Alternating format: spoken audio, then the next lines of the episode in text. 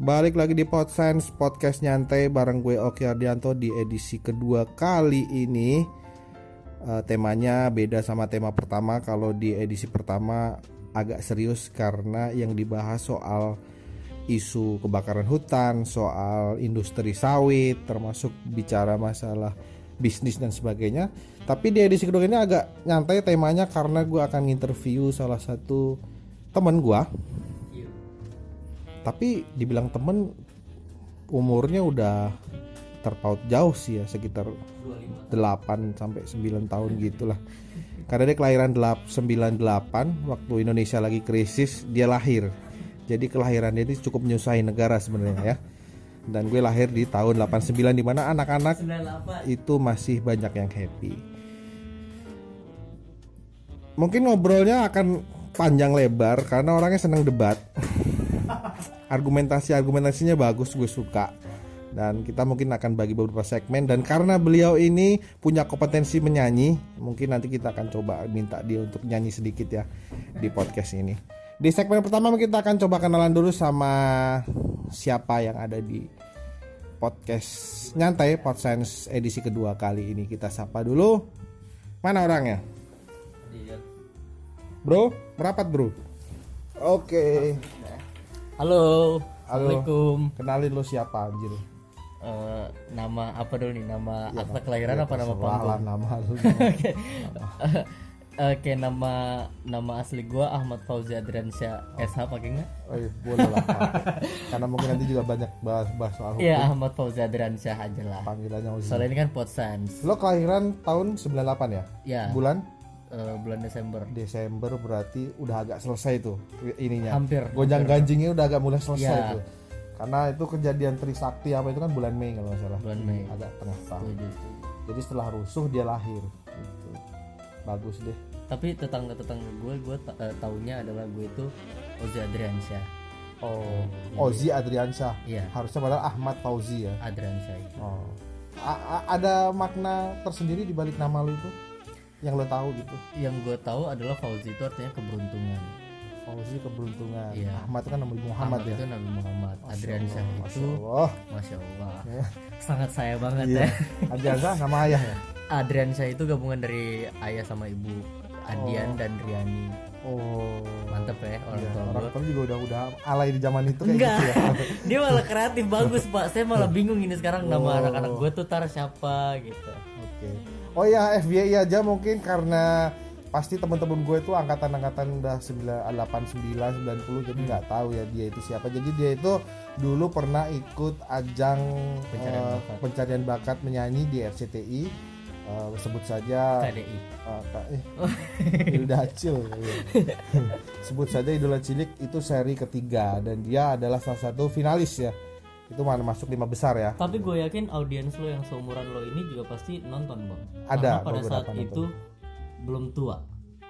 Ya iya. Udah lumayan ya? Eh, edisi ketiga itu berarti tahun 2010 10 9 ya. 10 awal 9 akhir. Berarti zaman gue kuliah sih. Nah, pasti sih gue yakin pasti nonton. ya pasti seumuran gue di saat itu dampingin adik-adiknya. Iya. nonton ya kan? Enggak A- atau enggak mungkin sebenarnya yang minat abangnya tapi adeknya menjadi alasan buat dia bisa ikut oh, nebeng ya Iya. iya apalagi dulu apalagi dulu nonton Ivy itu aduh cantik banget dia Ah ya itu edisi satu mohon maaf. gue ngefans banget sih tahun. sama Ivy itu Oh. nggak tahu dia Bisa nggak saya aja kan benar-benar saya.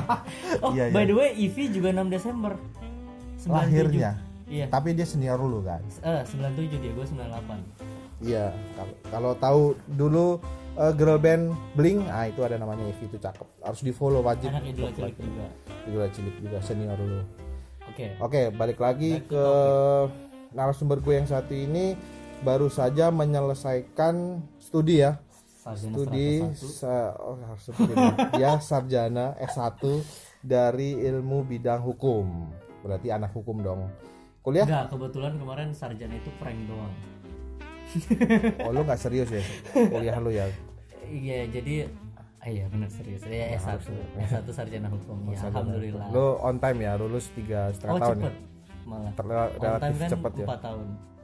Oh, malah lebih cepat ya Iya. hitungannya. Oh, Oke, bagus. Tapi bukan suatu hal yang bagaimana gitu. Nggak bisa aja sih menurut gue. Iya. Mungkin perlu eh, tahu juga mungkin ini juga nanti pasti didengerin sama eh, apa istilahnya ya teman-teman lu ya bisa dibilang oh mungkin iya audiens uh, audiens lu atau fans lu yang dulu mungkin Tetangga gue, ngikutin gue, ya ya. pasti akan dengerin gitu pasti mungkin juga banyak yang belum tahu kenapa sih seorang Ozzy uh, penyanyi cilik dulu Mhm. entertainer entertainer cilik Mhm. terus lalu nyebrang menjadi seorang sarjana hukum Mhm. jadi orang yang sekolah di bidang hukum kenapa sih kok nggak masuk IKJ misalkan atau Yap. Atau ikut casting casting yang karir berbau lagi gitu ya. ya yang berbau hiburan-hiburan Ya. gitu kenapa tuh? sepakat. Oke jadi pertama kenapa dulu atau gimana iya boleh Bebas deh. ya. Eh, kenapa akhirnya memilih kenapa hukum? hukum? Kenapa hukum? Jadi menurut gue hukum itu bukan pilihan. Itu tuh emang yang gue mau dan alhamdulillah emang rezekinya kepentok di hukum ketemunya sama hukum. Hmm, jadi gue tuh nggak punya pilihan lain gitu loh bang selain hukum.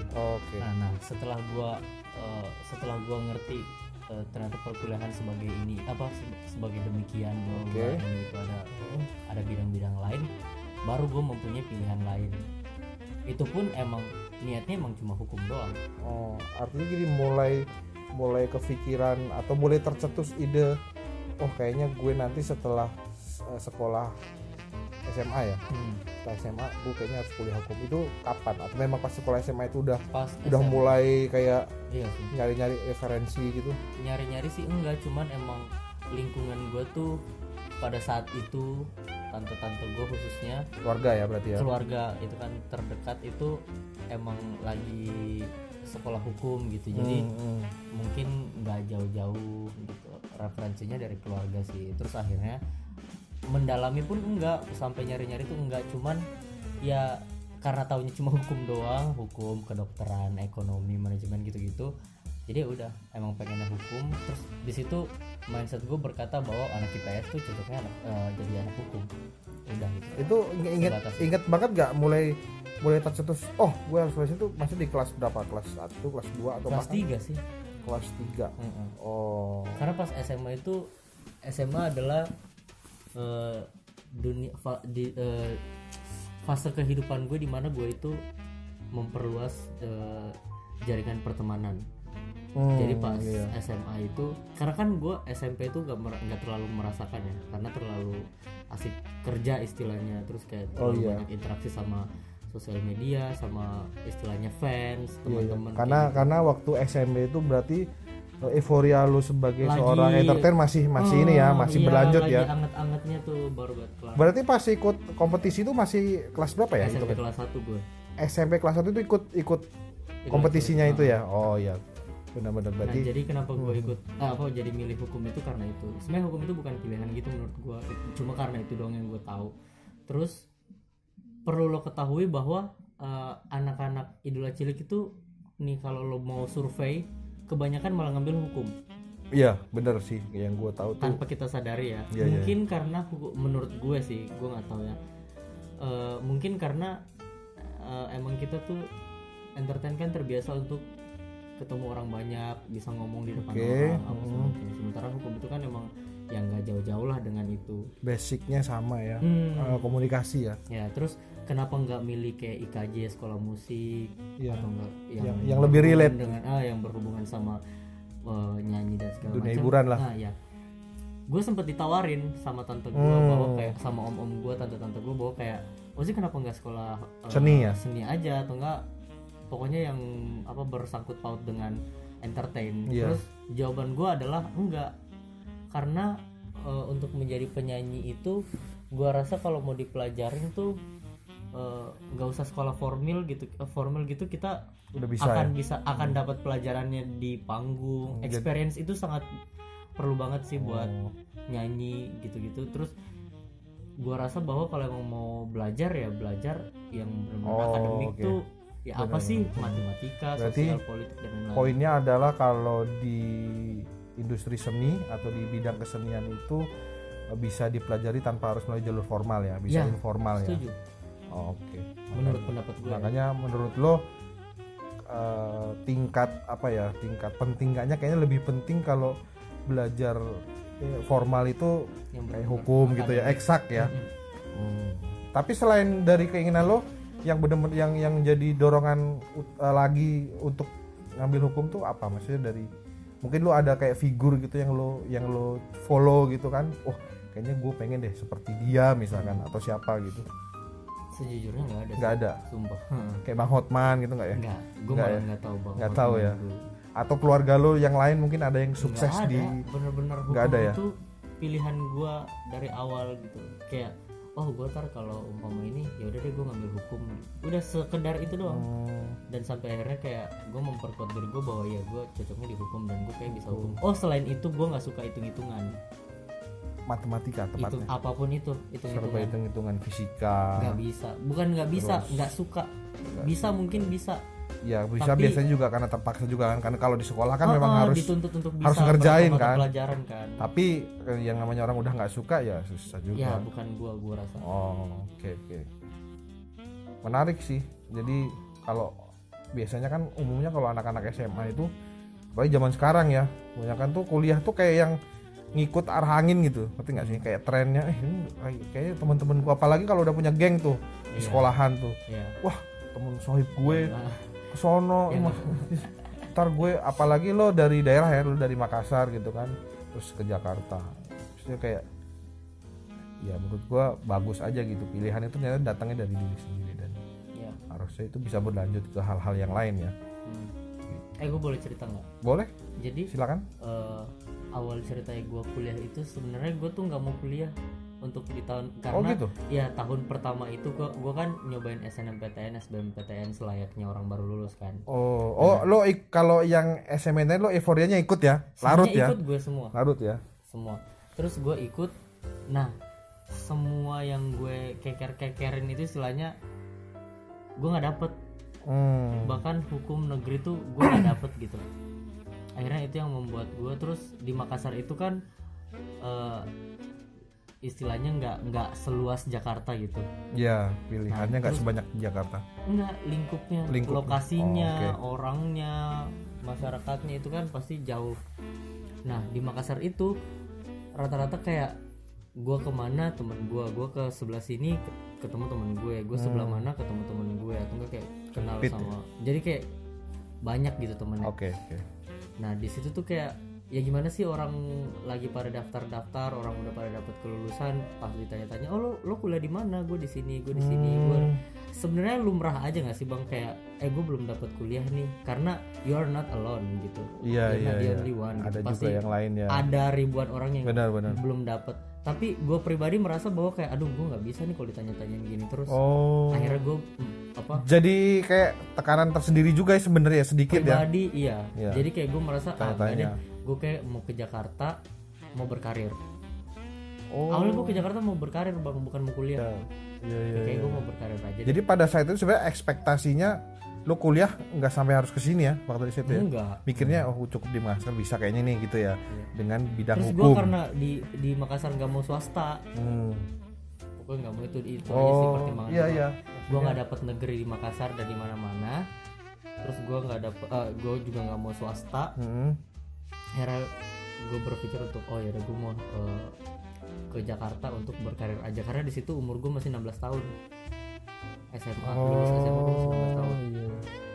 Lulus SMA 16 tahun dan waktu pada saat itu istilahnya ambisinya itu pengen kuliah hukum di Makassar dan negeri Mm-mm. ya at least di Makassar negeri negeri tapi ternyata meleset akhirnya lu milih opsi kedua buat hijrah ke Ber- eh, berkarir. Jakarta kan dengan tujuan untuk berkarir Mm-mm. ngelanjutin passion lu di bidang Yap. entertain ya sepakat terus habis itu ternyata nyampe Jakarta itu gue kayaknya belum banyak yang tahu kalau ternyata gue ke Jakarta itu gue nekat. Jadi gue nggak ngomong jadi lu berangkat aja udah tuh? Iya gue cuma ngomong ke ayah eh, almarhum ayah gue bahwa Hmm. kayak ayah eh, Ozi mau ke Jakarta. Mau minta dibeli tiket. Hmm, dan dibeliin lah tuh sama almarhum. Dibeliin sama almarhum. Hmm. mereka pun nggak tahu kalau gue di sana mau pindah.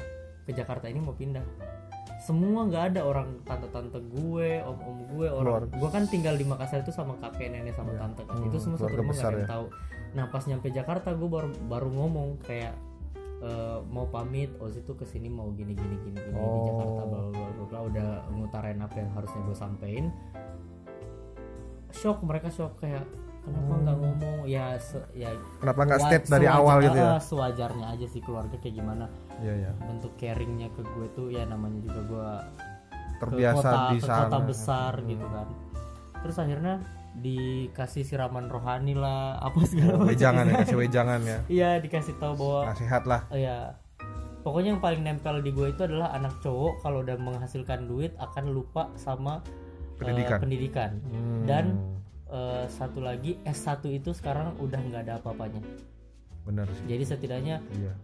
Eh, Ozi harus punya gelar S1 gitu. akhirnya itu yang membuat gue di detik-detik terakhir masa-masa pendaftaran kuliah nih bang itu Hmm. tuh udah bulan-bulan September gitu September itu tahun berapa? 2000. 2015 2015. Oke. di mana itu tuh udah ada yang udah kelar ada yang baru ospek ada yang udah kelar ospek Iya, ada iya, yang iya. udah gelombang terakhir Benar-benar. jadi kayak opsi eh, kampus gua tuh dikit opsi tempat kuliah yang Iya, gua iya. mau kah atau enggak yang gua tahu setidaknya tuh sedikit. yang teman-teman gua banyak itu tuh udah nggak ada Hmm. akhirnya rekomendasi dari tante gue inilah dia itu adalah alumni S2 atau sarjana anotariatan Oh, the- di Jayabaya Satu- eh bisa gak sih gue sebutin Tante Irna kan? tante Irna Iya. Halo Tante Irna kalau Ah. mendengarkan.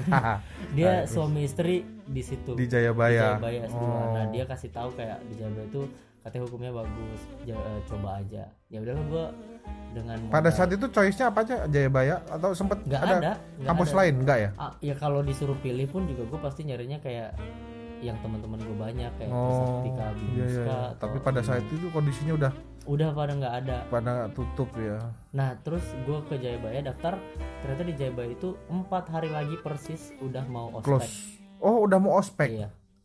Jadi gue kayak cuma bawa transkrip eh, Nilai, dari UN, Hmm, hmm. nilai rapor, eh, isi formulir. Abis itu disuruh datang lagi besok. Besok bawa uang kuliah satu semester, Hmm, beli alma mater, udah gue jadi Selesai. mahasiswa Jayabaya.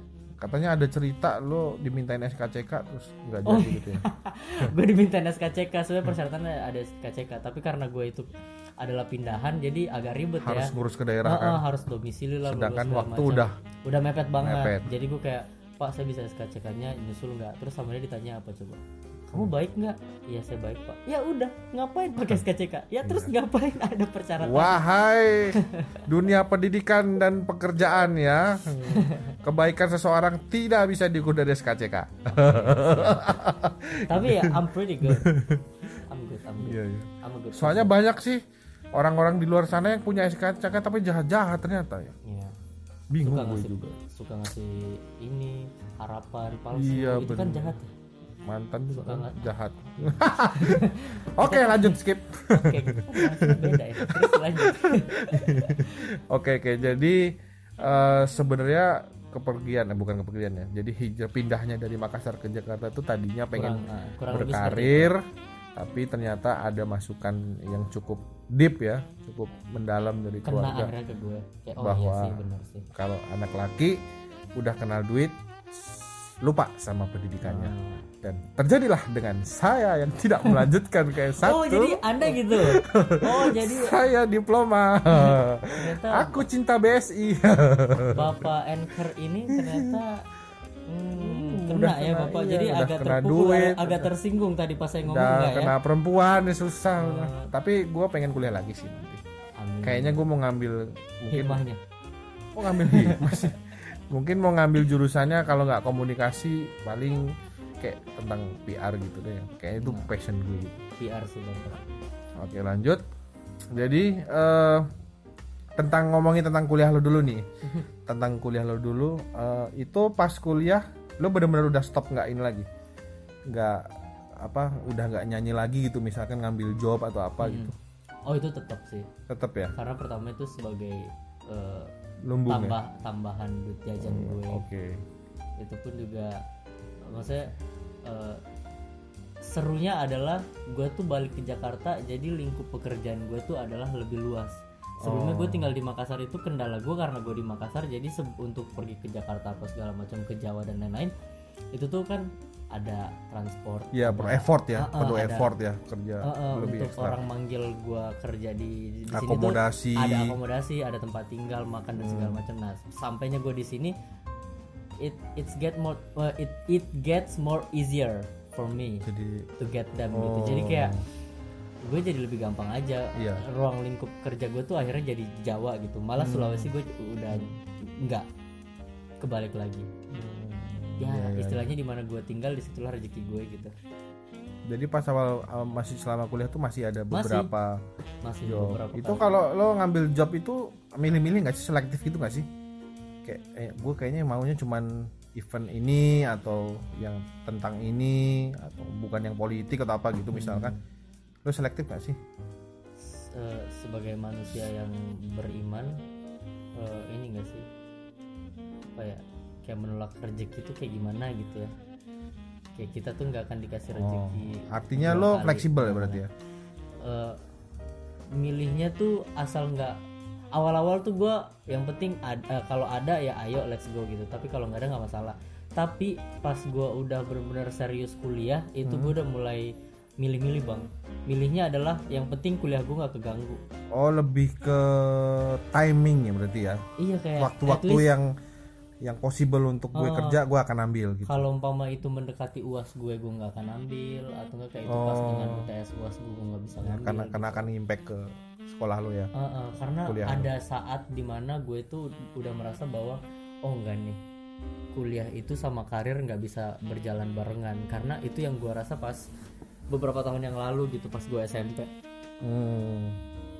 kayak gue sangat nyaman berkarir ya siapa lah di apalagi Iya, dulu gue masih bocil istilahnya kayak di umur segitu gue udah memegang duit terus kayak udah bisa beli apa yang gue mau Iya, terus kayak famous Oh, juga oh, kan terkenal itu kayak disorak-sorakin orang tuh udah menjadi suatu kesenangan tersendiri. iya Jadi kayak sekolah tuh jadi nomor sekian gitu.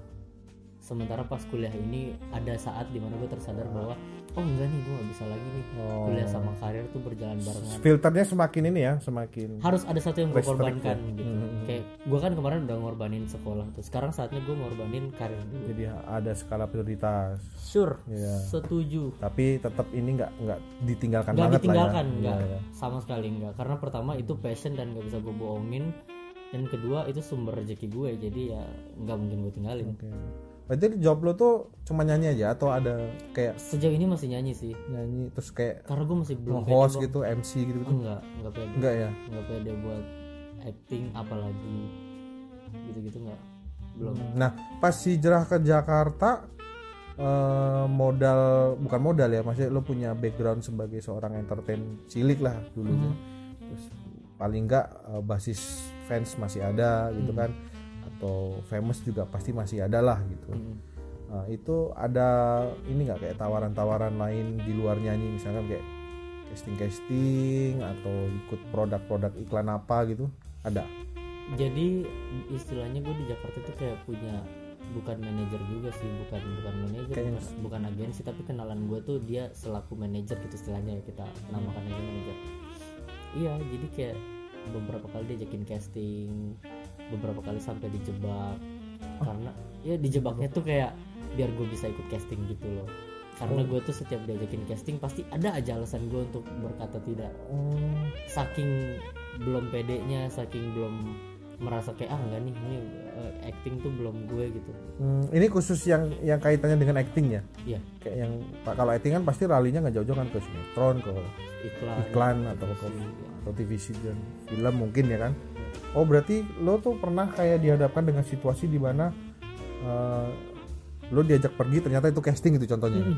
oh diajak ketemuan ternyata itu casting Oh, tapi lu udah sempet berhadapan dengan itu, maksudnya gini. udah udah beberapa kali juga ikut casting tapi ya namanya nggak niat nggak Oh. total jadi kayak Setengah hati ya ya, eh, eh, ya apa yang terjadi terjadilah nggak kayak nggak lu seriusin. total gue yang apa kalau umpama gue mau gitu. Tapi tapi sampai dengan hari ini lo nggak merasa menyesal kan gitu, maksudnya enggak sih gue meninggalkan fase-fase saat itu gitu. menyesal sih enggak cuma kayak Apakah gue ambil gitu nggak? iya enggak kepikiran Enggak ya? juga sih alhamdulillah Oh, akhirnya kayak lo anggap wah harusnya itu kemarin peluang gitu, Iya, enggak ya? Enggak ya? enggak sih Hmm. enggak itu alhamdulillah atau astagfirullah ya. Iya, ya itu kan jatuhnya menolak rezeki apa gimana enggak sih kalau kalau rezeki kan sebenarnya bisa dari mana dari aja, mana aja nggak harus dari tapi acting. siapa tahu dari situ ya ya udah Ayo coba jangan debat yuk. Iya bro, jadi dia tuh teman debat gue sebenarnya. gue udah mulai punya teman debat nih.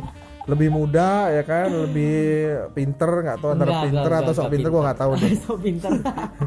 Tapi udah ada di pinter beneran sih. Jadi kadang-kadang yang lebih muda itu malah biasanya lebih lebih punya. eh zaman sekarang bang itu umur tuh udah bukan eh, Oh iya iya.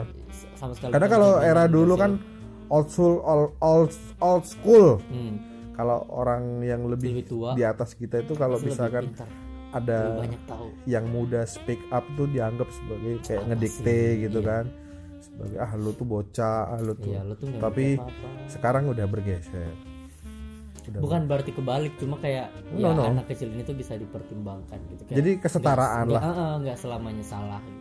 jadi ilmu itu bicara kesetaraan bukan bukan tingkatan lamanya dia hidup berarti dia lebih pintar nggak juga enggak enggak dong. Ya kan? Betul kan? Lanjut next. Oke lanjut. Di segmen pertama tadi kita udah ngebahas eh, kurang lebih. kurang lebih seputar dia kuliah, dia itu gimana dulunya di sini.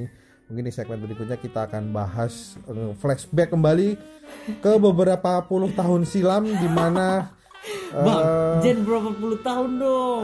Habat ya itulah eh, narasumber gue ini mungkin akan bercerita tentang kayaknya dunianya segmen yang ini sih yang orang-orang tunggu. Ya. Karena gue bakal Jadi- spill tea. Istilahnya kalau zaman sekarang ngomongnya spill tea bang. Bukan sipilis ya. bukan Ah, iya. jangan. Tea itu gosip gitu katanya. Ah boleh. Gibah jangan-jangan ya.